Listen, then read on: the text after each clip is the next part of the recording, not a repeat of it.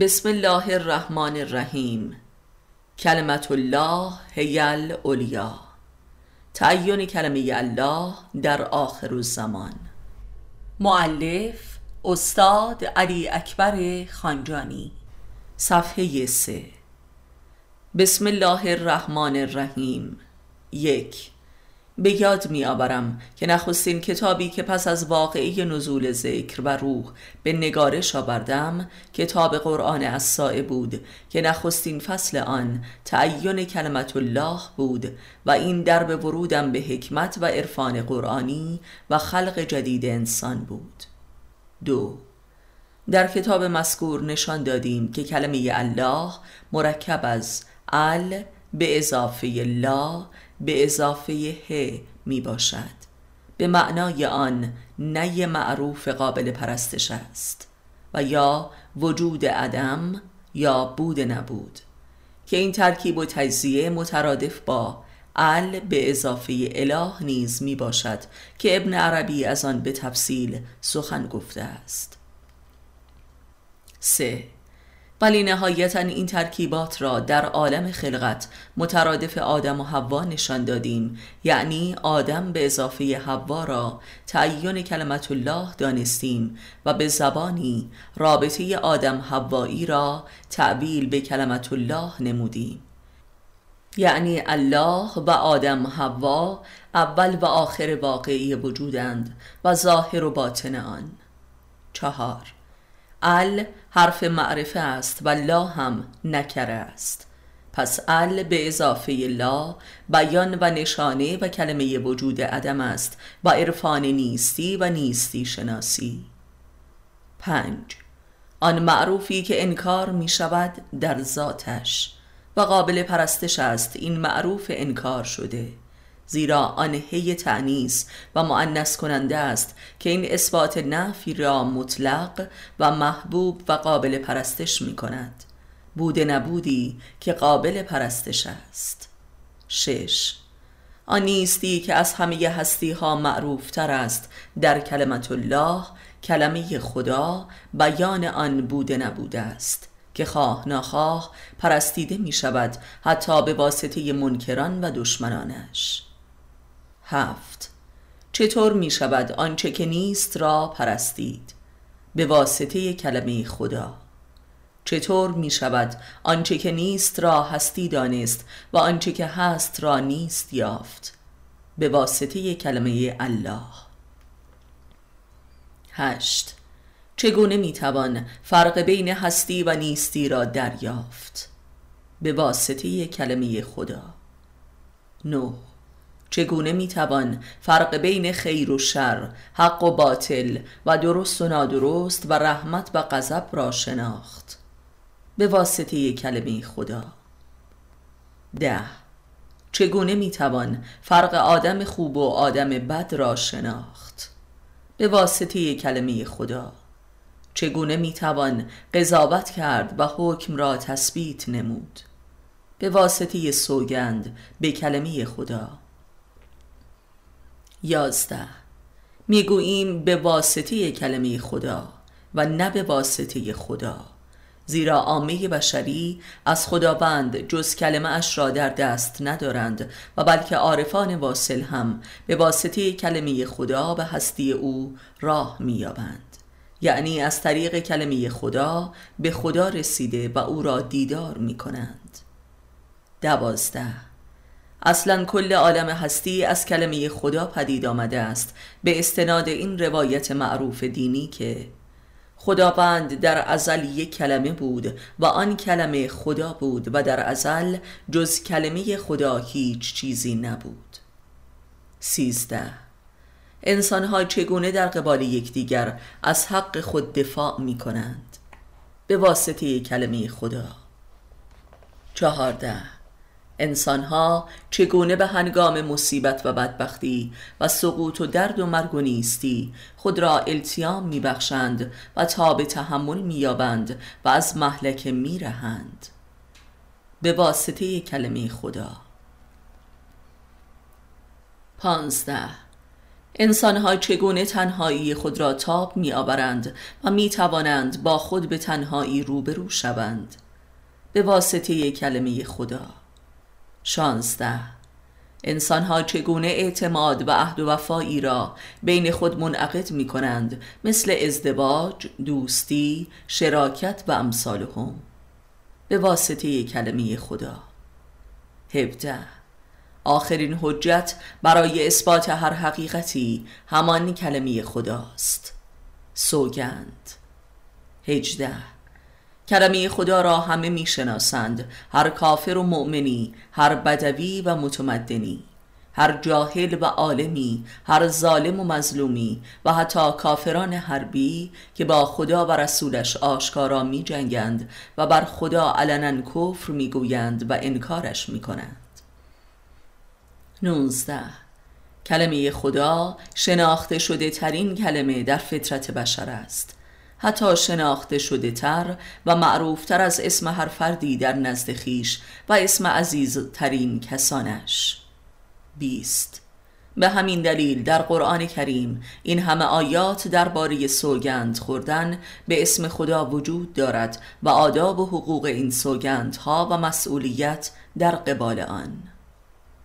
21 کلمه خدا موجب آشنایی ها و اعتماد هاست و در روابطی که بیشتر سوء تفاهم وجود دارد بیشتر به کار می آید و بیشترین کاربرد کلمه خدا در رابطه زناشویی یعنی آدم هوایی است و تنها رابطه است که بدون کلمه خدا رسمیت نمی یابد و آغاز نمی شود و بدون نام او استمرار نمی یابد و بدون نام او ختم نمی شود 22 ولذا به زن و شوهر میفرماید اگر تقوای الهی را در رابطه رعایت کنید او را دیدار می کنید و این بشارتی برای مؤمنان است. و خداوند در کتابش درباره هیچ رابطه ای وعده به لقاء الله نداده است الا رابطه آدم هوایی پس این عین حقیقت است که رابطه آدم هوایی تعین کلمت الله است فی الذاته. که ال تعبیل آدم است و لا یا اله هم تعبیل حواست که این لا بدون ال معنا و موجودیتی ندارد. و البته این دو همواره جانشین یکدیگر می شوند و ثابت نیستند. 23 خداوند از هر چیزی یک زوج آفرید تا به یاد آورید. قرآن. چه چیزی را به یاد آورید؟ بی تردید خداوند را. و برترین زوجها بی تردید آدم حواست که اشرف مخلوقات و خلیفه او در عالم عرض می باشند. که آدم خلیفه خداست و حوا هم خلیفه آدم است. و آدم و حوا هم خلیفه همدیگرند. 24 کلمت الله هیل اولیا کلمه خدا برترین است قرآن. و عجبا که زمیر هی برای کلمت الله به کار رفته که زمیر معنس است. در نقطه مقابل هو که زمیر قایب مذکر است. در حالی که در سوره توحید آمده که قل هو الله احد. که در اینجا از زمیر هو که مذکر است استفاده شده است ولی در اینجا سخن از کلمه الله نیست که معنس است بلکه هویت غیبی اوست که مذکر است. پس کلمه الله معنس است همانطور که مرکب است از ال به اضافه لا به اضافه ه. به عبارتی ال به اضافه اله که یک الهه معنس و معروف است.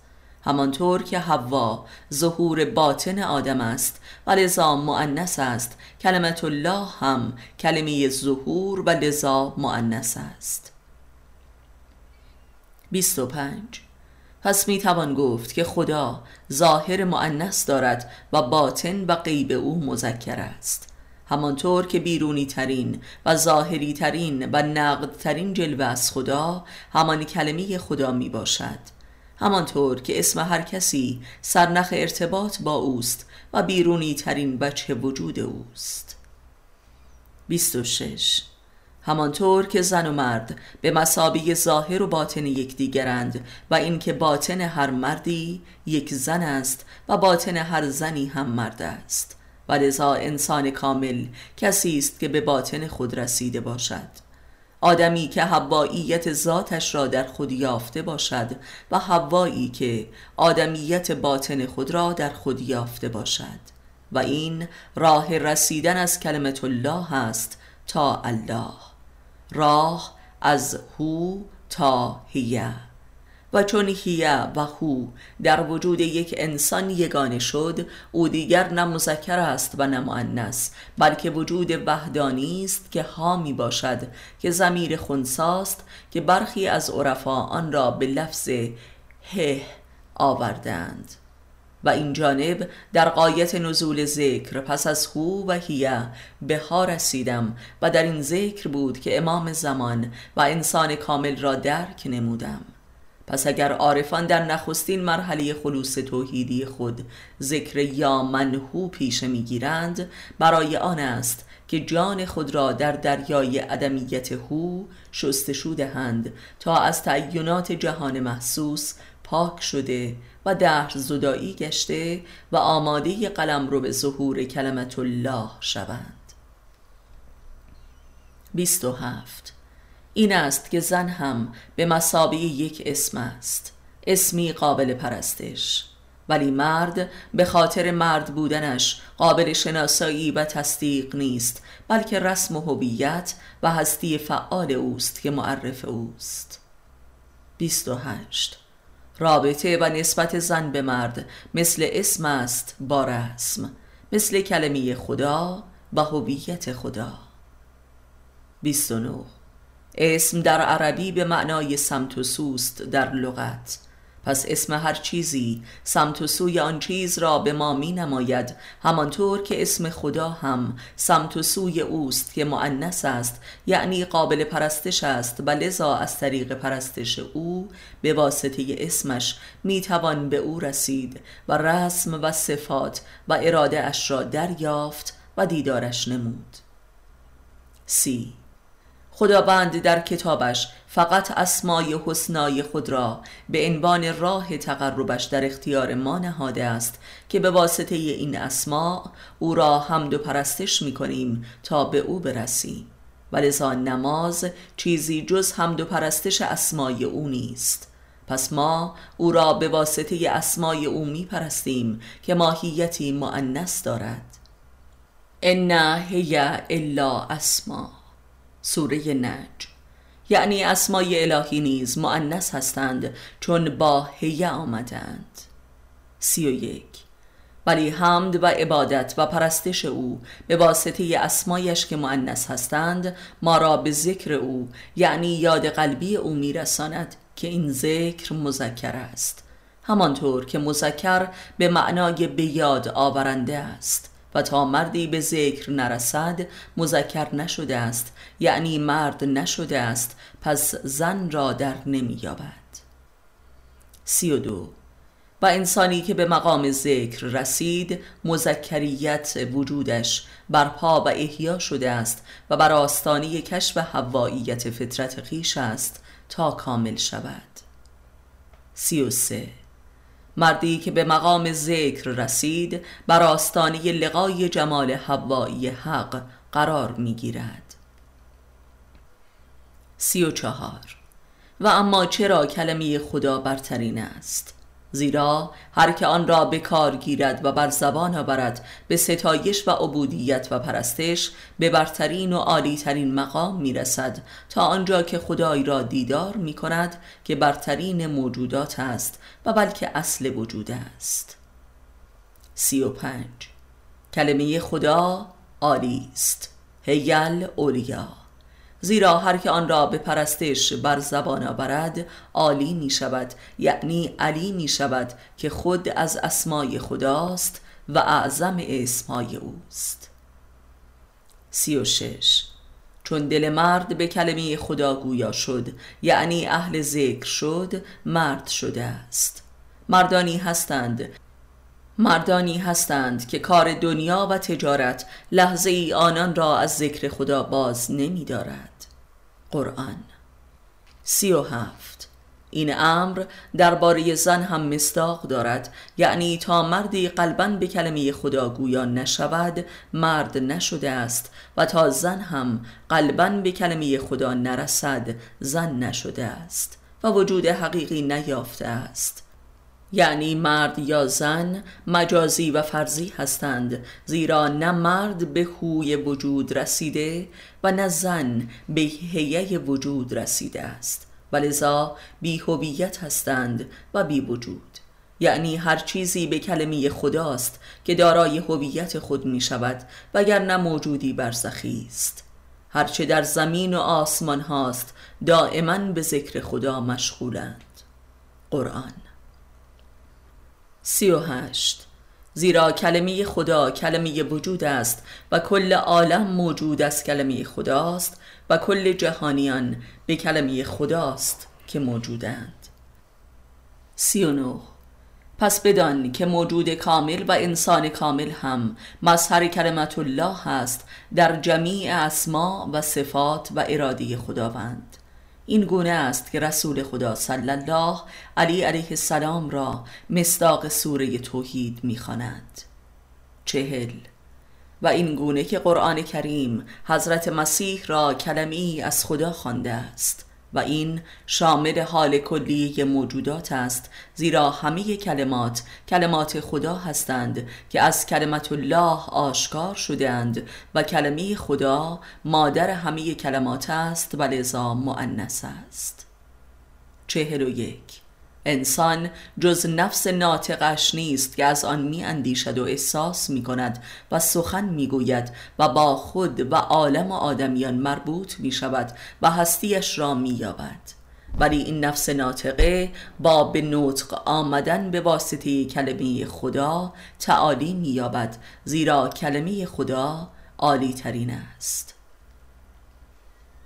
چهل و دو هر نفسی دارای کلمه ای محوری است که موتور محرکه نطق آن نفس است. این کلمه برای مؤمنان کلمه خداست و برای کافران غیر این است. الا در مواقع ترس از مرگ و نیستی. و این نشان می دهد که کلمه خدا کلمه وجود و جاودانگی است که همه انسانها در مواقع احساس نابودی به آن متذکر و گویا می شوند و بدین وسیله از احساس نابودی نجات می یابند چهل و سه. پس کلمه خدا هستی بخش است و امان دهنده نابودگان. چهل و چهار. کلمه خدا معمن و پناهگاه عدم و عدمیان است. عالم هستی مخلوق این پناه است یعنی محصول توسل به کلمت الله است. چهل و پنج. کلمت الله هیل اولیا کلمه خدا عالی ترین است. در اینجا لفظ علی علاوه بر معنای عالی و برتری و تفوق به معنای بر نیز می باشد. همانطور که در عربی کاربردی عمومی دارد مثل الله و علا کل شیء شهید. خدا بر هر چیزی شهادت دارد. یا الله و علا کل شیء محیط. او بر هر چیزی احاطه دارد. پس اولیا بودن کلمت الله به این معنا نیز می باشد که بر هر کلمه ای برتری و احاطه دارد و همه کلمات تحت شعا و سلطه کلمه خدا قرار دارند. درست به همین دلیل. همه کلمات به قدرت کلمت الله است که تعالی یافته و بالا می روند و انسان را هم با خود به تعالی می رسانند و نهایتا به حضور و شهود خدا می برند و او را اولیایی و علبی و عالی می کنند و صفات الهی از انسان به عرصه فعل و ظهور می رسد که این ظهور و بروزی معنس و زنانه نیست. بلکه ذاکرانه و مذکر و مردانه است.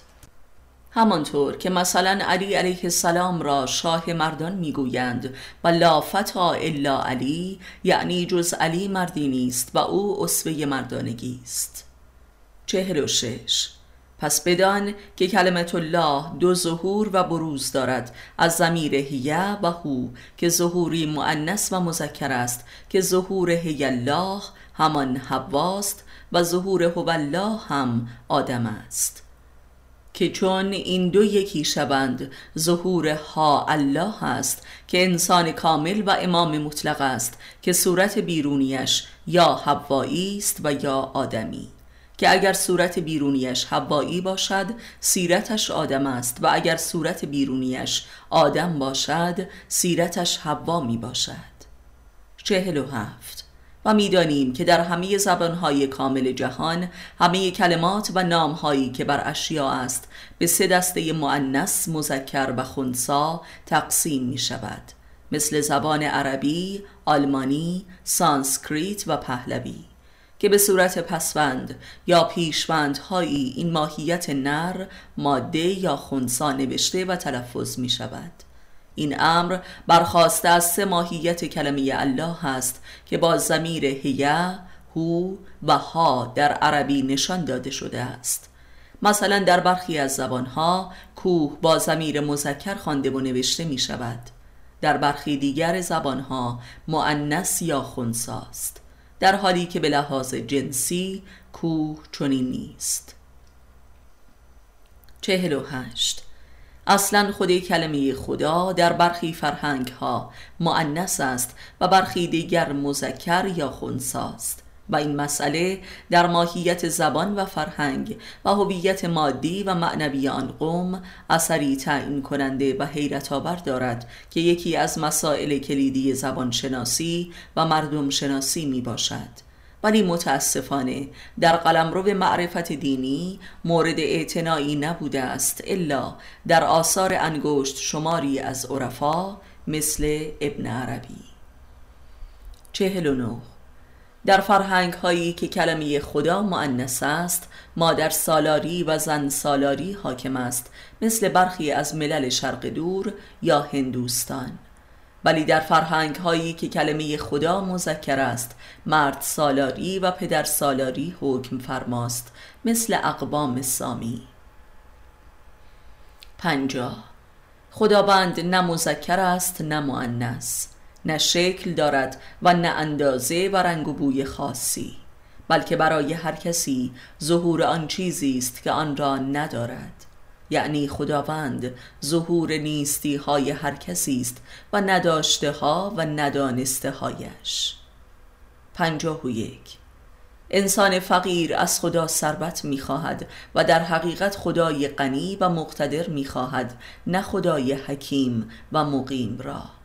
همانطور که انسان علیل خدای طبیب و شفیع را می‌خواهد خدای سالم و سعید را میطلبد.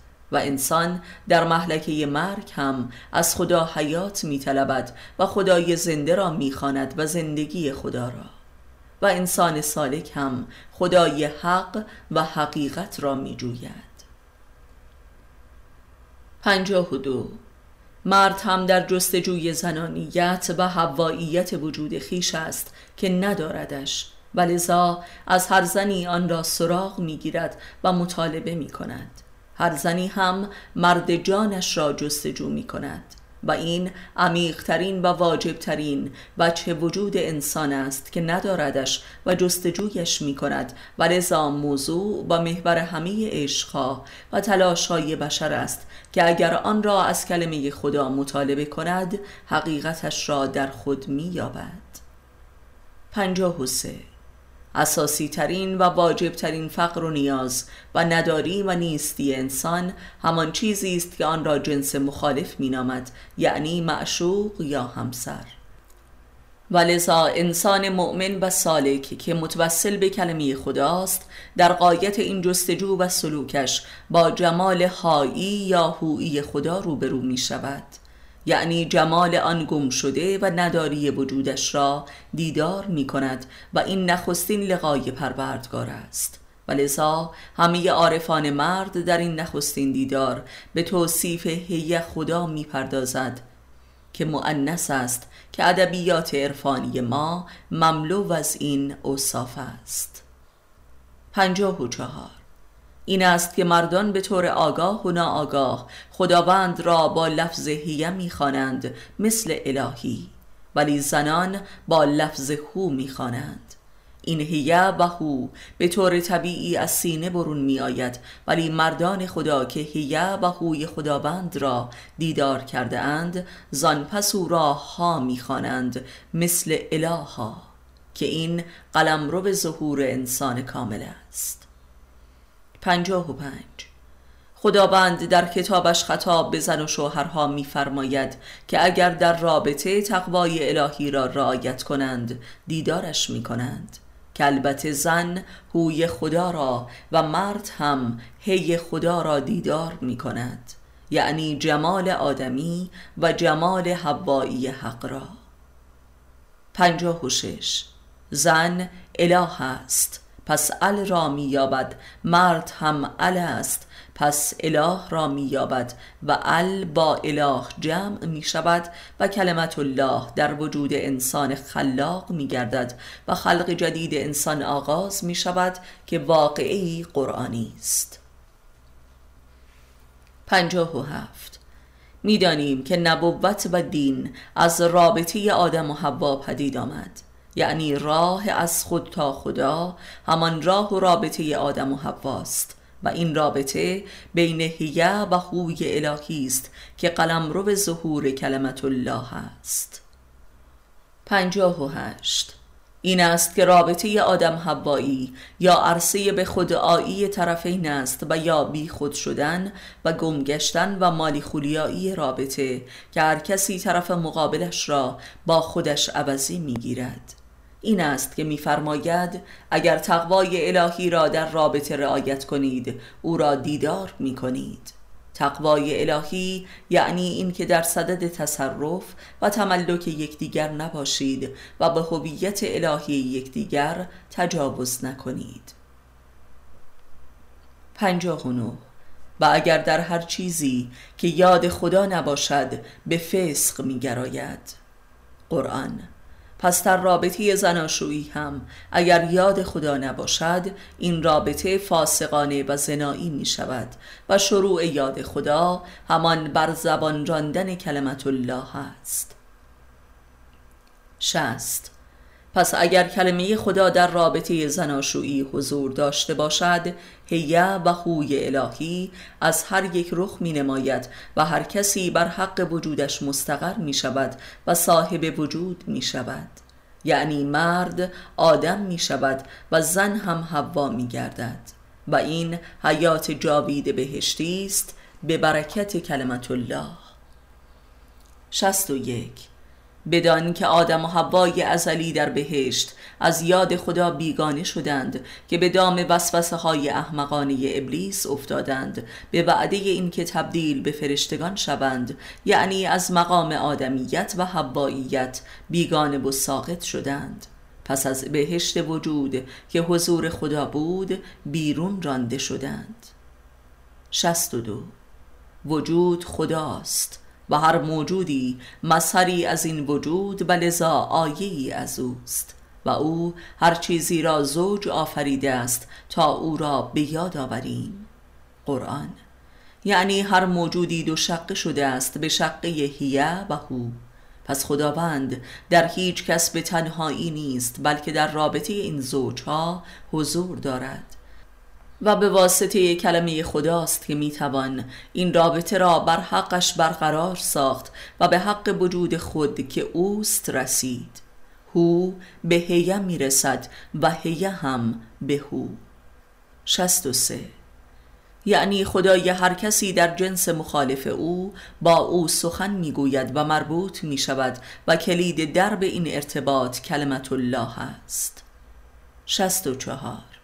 اسم هر چیزی سمت و سو و قبله آن چیز است. چون کسی را به اسم می‌خوانی تمام هوش و حواس خود را به سویش متمرکز و متوجه می‌سازی و او را مخاطب قرار می‌دهی. اسم خدا هم چنین است. اسم خدا قبله و سمت و سوی دل و جان است. شست و پنج. اسم در لغت عرب از سموست. به معنای سمت و سو و نیز به معنای مابرا و احاطه است همانطور که سماع از همین ریشه است. زیرا به واسطه بر زبان راندن نام کسی به سویش توجه می کنیم از برای او و بر او. همانطور که آسمان بر زمین احاطه دارد و بر زمین است یعنی ماورای زمین. پس اسم هر کسی به مسابه آسمان اوست وقتی که مخاطب قرار می گیرد شش. خداوند از برای شما بر شما احاطه دارد. قرآن. و این در درجه اول به واسطه کلمه خداست که در ذات بشر نهفته است. و چون انسان نامش را می‌خواند او را از درون خود فرا می‌خواند و ذات خود را فرا می‌خواند. این است که فرموده هر که مرا به یاد آورد او را به یادش می آورم. شست و هفت. پس کلمه خدا از درون و برون ما را احاطه کرده است. پس چون او را می‌خوانیم تمامیت خود را از درون و برون فرا می‌خوانیم و خود را در جهان جمع می‌کنیم و خود را مییابیم و به یاد میآوریم این عین رابطه خود و خود آمی باشد. شست و هشت. ما به هوس و بازی لغت نبوده که کلمه خدا را تعبیر به خدا نموده و کلمه الله را به رابطه آدم حوایی تعین دادیم. همه این مفاهیم در قرآن موج می‌زند و آشکار است. 69 در نزد فرهنگ بشری دو نوع کلمه خدا وجود داشته است. یکی برخواست از امیت و فطرت اقوام بوده و دیگری ارمغان انبیای الهی است. کلمه الله خدا و گاد از نوع امی و فطری است و کلمه یهوه اهور مزدا و الله هم از نوع نبوی است. در این میان یک فصل مشترک وجود دارد و آن کلمه الله است که نخست یک کلمه امی و فطری در اعراب بتپرست بوده که در دین محمد هم خداوند به همان نامش خود را معرفی و آشکار کرده است. و این انتباق امیت و نبوت امری اتفاقی نبوده است. این همان ظهور امامت است که از تلاقی امیت و نبوت حاصل آمده است. و لذا امام یا انسان کامل مظهر تمامیت کلمت الله است. و لذا کلمه الله کلمه ظهور مطلق خدا در بشر است. و خدا اراده کرده تا کل حق دینش را آشکار ساخته و بر همه مذاهب مسلط سازد. قرآن. هفتاد. جالب است به یاد آوریم که اعراب بتپرست حجاز در خانه کعبه بتی به نام الله نداشتند و الله را خدای بتها و برتر و نامرئی می دانستند تا اینکه علی ابن ابی طالب از خانه کعبه رخ نمود و نبوت ختم و کامل شد در امامت که قلم رو ظهور کلمت الله است. قل هو الله احد. بگو که هو همان الله است و یکی است.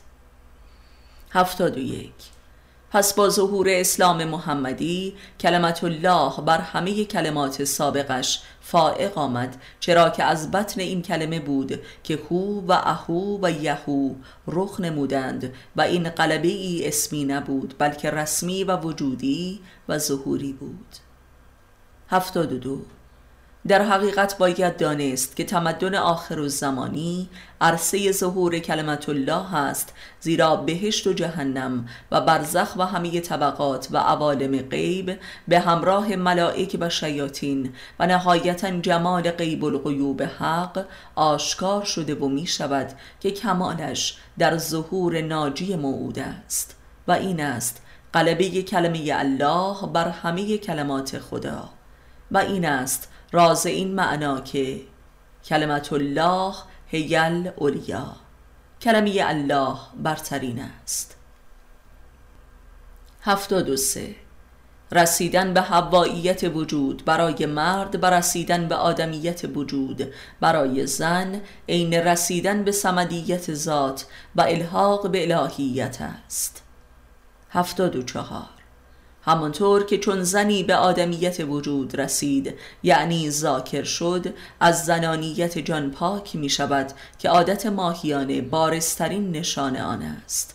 مردی هم که به هواییت وجود رسید و هی الله را یافت برای دوره ای دچار نوعی عادت زنانه می شود که به صورت خونریزی عجیبی از ادرار خودنمایی می کند. که این جانب آن را درک و تجربه نمودم و شیخ اکبر ابن عربی هم بر این امر خبر داده است و گاندی عارف شهیر هند هم این تجربه را درک و تصدیق نموده است. هفتاد و پنج. انسان تا به جنس مخالف خود در خود نرسد از جنس مخالف به لحاظ جنسی بینیاز نمی شود و انسانیت همسر و هر زن یا مردی را در نمی یابد.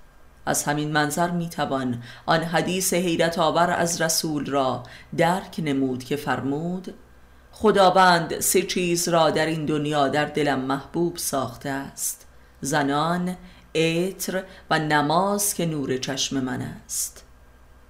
هفتاد و شش. رابطه ذکر و زن در نزد مردان خدا از همین روست. این رابطه رابطه کلمت الله است با جنسیت که چون از نفس انسان پاک شود خلقت جدید انسانی آغاز گردد. هفتاد و هفت. و تا چنین واقعی رخ ندهد آدمی از نجات پرستی که اساس کفر و شرک و ظلم است رهایی ندارد. هفتاد و هشت. آتش انسان نسبت به جنس مخالف در جهت تملک کاملش. همان آتش عدم است نسبت به وجود که هرگز پایان و وسالی ندارد الا از درب کلمت الله. هفتاد اگر تمدن مدرن آخر و زمانی و همه پدیده ها و معضلاتش را از درب کلمت الله ببینیم و فهم نماییم حقیقت این دوران را دریافته ایم و نیز حقیقت اسلام را. هشتاد. کلمت الله به دو معناست که یکی همان کلمه الله است و دیگری کل واقعه وحی الهی یعنی قرآن کریم است که جمله کلام الهی است. چه دوم این معنا در مجموعه آثارمان تحقق یافته است. یعنی کل جهان مدرن و انسان آخر و زمانی در آیات الهی و کلام الله تعبیل شدند و این کلام الهی در جهان بیرون تعین یافتند ولی بچه نخست این معنا یعنی خود کلمه الله هست که بایستی در جهان بیرون عینیت یابد و کل جهان بیرون به کلمت الله تعبیل شود و آن در این رساله در حال تحقق است. هشتاد و یک. ال به اضافه لا به اضافه ه. ال معرف است یعنی هستی بخش و نمایانگرا. لا هم به معنای نه. نفی نیستی و محال است. پس ال به اضافه لا یعنی هستی بخش به نیستی و اثبات آنچه که نیست. پس ال به اضافه لا یعنی هستی نیستی.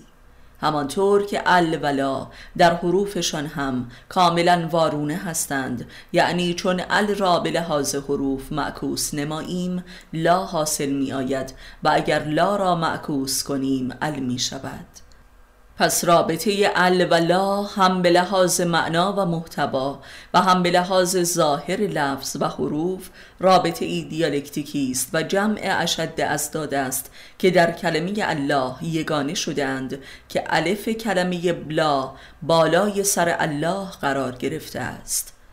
و این اتحاد و یگانگی هستی و نیستی با هی تعنیس قابل پرستش شده است. و لذا کلمه الله کلمه ای شده است. 82 با یک نظر به انسان و تمدن مدرن در میابیم که با جهانی سراسر معنس و زن سالار و به اصطلاح فمینیست روبرو هستیم که اتفاقا سلطه فکری و روانیش در مردان بسیار شدیدتر است که زن زلیلی و زنباری و معنس نمایی در مردان قوقا می کند این جلوه ای از حاکمیت و سلطه و ظهور قهار. کلمه الله بر جهان مدرن آخر و زمان است که کلمه ای معنس است. 83 ظهور اسلام به لحاظی ظهور زن از اعماق تاریخ ظلمت به قلمرو بروز و روشنایی بود. ولذا نخستین انسانی که به دین محمد ایمان آورد خدیجه بود و بلکه خدیجه در شناخت حقیقت محمدی و نور نبوت و رسالتش بر خود پیام بر سبقت داشت که پانزده سال قبل از بعثت از وی خواستگاری نمود و پس از نخستین نزول وحی آن حضرت را به نبوتش بشارت و امید داد و تردیدها را از وی برطرف نمود. و از چنین زنی است که نور امامت و فطرت و اسمت یعنی فاطمی اطهر پدید می آید که مادر پدرش می شود در مقام معنوی. و این ظهور کلمت الله و هیل اولیاست زیرا دین محمد دین رحمت مطلق است که زن جمال این رحمت بر زمین است. دین محمد تنها دینی است که در آن یک زن یعنی فاطمه زهرا تبدیل به مقصود خدا از خلقت می شود ای محمد اگر قرار نبود که تو را بیافرینم هیچ چیزی نمی آفریدم و اگر قرار نبود علی را بیافرینم تو را هم نمی آفریدم و اگر قرار نبود فاطمه را بیافرینم علی را هم نمی آفریدم حدیث قدسی. 84 به لحاظی می توان تاریخ بشر را به سه مرحله الهی تقسیم نمود که سه مرحله از ظهور حق است. مرحله هویی، مرحله هیه و مرحله ها تاریخ بشر از حبوط آدم و حوا از بهشت تا ظهور خاتم النبیین قلم به ظهور هو می باشد که مذکر است. و در این دوران خدای همه اقوام و مذاهب بزرگ جهان هو نامیده می شود. در شرق دور که قدیم ترین تمدن است هو پرستیده می شده است.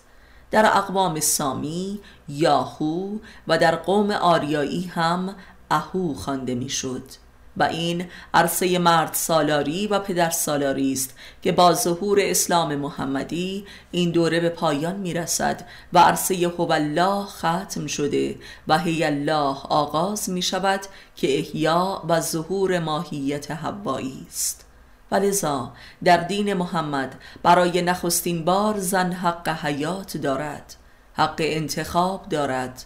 حق تحصیل علم دارد حق خواستگاری کردن دارد و اختیار دین و حق طلاق و حق ارث. و فقط در دین محمد است که زن می تواند تا مقام خلافت اللهی و امامت ارتقا یابد و نهایتا تبدیل به مقصود خلقت شود و سرچشمه امامت و هدایت. 85 و اما مرحله سوم که ظهور ها الله است پس از مرحله هی الله آغاز می شود که آخر زمان به قایت رسیده و ظهور انسان کامل و ناجی موعود است که حاصل یگانگی زن و مرد می باشد که نه مرد سالاری و نه زن سالاری است بلکه انسان سالاری است که ظهور احدیت و سمدیت است. 86 همانطور که در خلقت ازلی نخست آدم آفریده شد و سپس حوا از بطن آدم پدید آمد. در تاریخ و خلقت تشریعی هم اول عرصه ظهور مرد بود و سپس ظهور زن آن هم از بطن مرد. ولذا فمینیزم ریشه در اندیشه و احساسات مرد دارد و بانیانش جمله مردانند.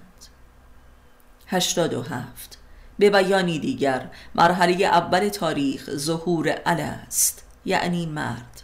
و مرحله دومش در دین محمد صلی الله که ظهور لا است یعنی زن. و مرحله نهایی که با ظهور امام زمان آغاز می شود که ظهور انسان به خلق جدید است و آن ظهور ال به اضافه لا به اضافه ه می باشد که ظهور کامل کلمت الله است. 88 این ظهور سه مرحله ای در بستر تاریخ و زمان به نوعی است که شامل توده هاست و لذا ظهوری جاهلانه و ظلمانی است. ولی برای افراد مؤمن و اهل ذکر ظهور عارفانه و عادلانه و نوری است که در محدوده عمر فردیشان رخ می‌دهد و آن عارفانند و اولیای الهی هستند که این مراحل را می توانند در زندگی دنیوی خود طی کنند و البته اندکند که در همین حیات دنیا به مرحله سوم و کامل برسند. برخی از مؤمنان و عارفان تا ظهور هو می آیند گروهی دیگر به ظهور هیه نائل می آیند و انگشت شماری به ظهور انسان کامل می رسند که ظهور کامل کلمت الله است آدمیت، هواییت و احدیت. 89 پس دانستیم که این غلبه و ظهور هو و هیه و ها در هر مرحله ای از تاریخ و عمر فردی بشر هر یک دارای دو تجلی است ناری و نوری رحمانی و ظلمانی جبری و اختیاری عرفی و عرفانی مؤمنانه و کافرانه.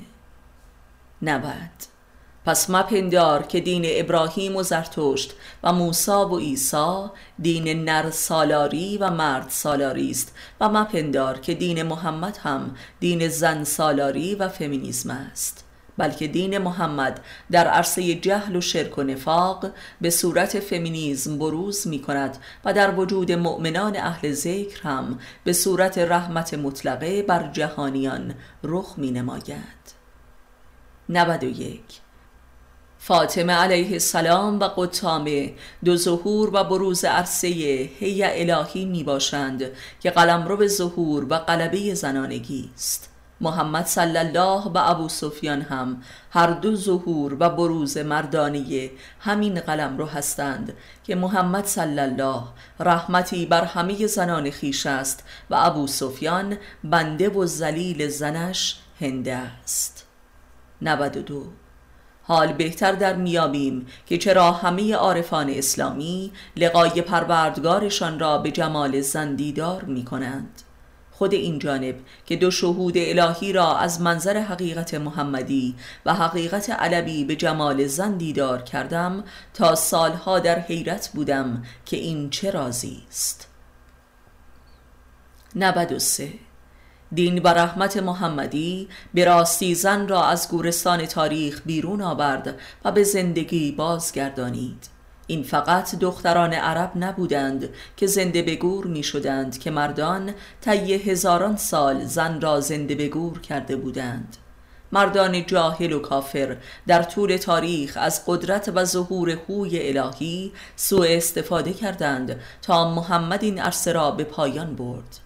همانطور که امروز زنان جاهل و کافر هم از قدرت ظهور هیه الهی خود استفاده می کنند و متقابلا مردان را به بندگی خود می کشند که این به لحاظ تاریخی نوعی قصاص و عدالت قهری محسوب می شود 94 حضرت موسی به قدرت یهو یا یاهو مظهر کامل و بر حق هویت الهی و مردانگی در تاریخ است که در مقابل او فرعون قرار دارد که مظهر کامل دیگری از همین هویت و مرد سالاری ظالمانه و ناحق است. 95 همانطور که مانی و مزدک مظهر بر حق ظهور اهویی در دین زرتشت بودند و انوشیروان هم مظهر ناحقی از این اهویی بود که دوازده هزار زن داشت و همه زنان سرزمین خود را مایملک خود می‌دانست. 96 پس بایستی مرز بین ظهور مردانگی و ظهور نرینگی را تشخیص داد. و نیز فرق بین ظهور هواییت و ظهور مادینگی. 97 ظهور مردانگی یا آدمیت و ظهور هواییت در طول تاریخ از مردان و زنان الهی می بایستی اصبعی برای جوامع بشری باشد تا در تبعیت از آن به جای اصالت پایین تنه و عورت پرستی به ظهور بالاتنه برسند. ولی آنچه که هجاب این هدایت بوده همانا تقلید است به جای تبعیت. و این خطا موجب پیدایش مالی خولیایی شد که نفاق مذاهب را پدید آورده است که باطنی جاهلانه و کافرانه لباس عارفانه برتن می کند. در اینجا شاهد بروز قطامه و ابن ملجم هستیم که خود را با فاطمه علیه السلام و علی علیه السلام اشتباه گرفتند. 98 این است که توده بشری یا ناس در طول تاریخ دورانها به جبر و قهر این ظهورات الهی دچار می شوند و به جبر تحول می یابند به قهر و غضب حق. این است که از رحمت محمدی فمینیزم پدید می آید همانطور که از هویت موسوی هم فرعونها رخ نمودند و پاپها که را شیطان می‌دانستند که تنها رسالت وجودیشان تولید مثل نران است. و این است که امروزه زنان به کلی منکر این غریزه خود شده و با زنانگی خود در نبردند در حالی که اساس ظهور رحمت هستند. 99 دین محمد ظهور لا است و لذا زن کافر منکر ال شده است. زیرا می بیند که به خودی خود می تواند امکان وجود و ظهور داشته باشد. و این است که ظهور لا که موجب انشقاق و انشعابش از کلمه ال به اضافه لا شده دعبی اصالت وجود زنانه یا فیمینیزم دارد و خود چون اله خودنمایی کرده است که من به خودی خود قابل پرستش هستم. صد. این است که آخر زمان عرصه انشقاق و جدایی ال و لاست و این زمینه ظهور همجنسگرایی است و انهدام ازدواج و خانواده.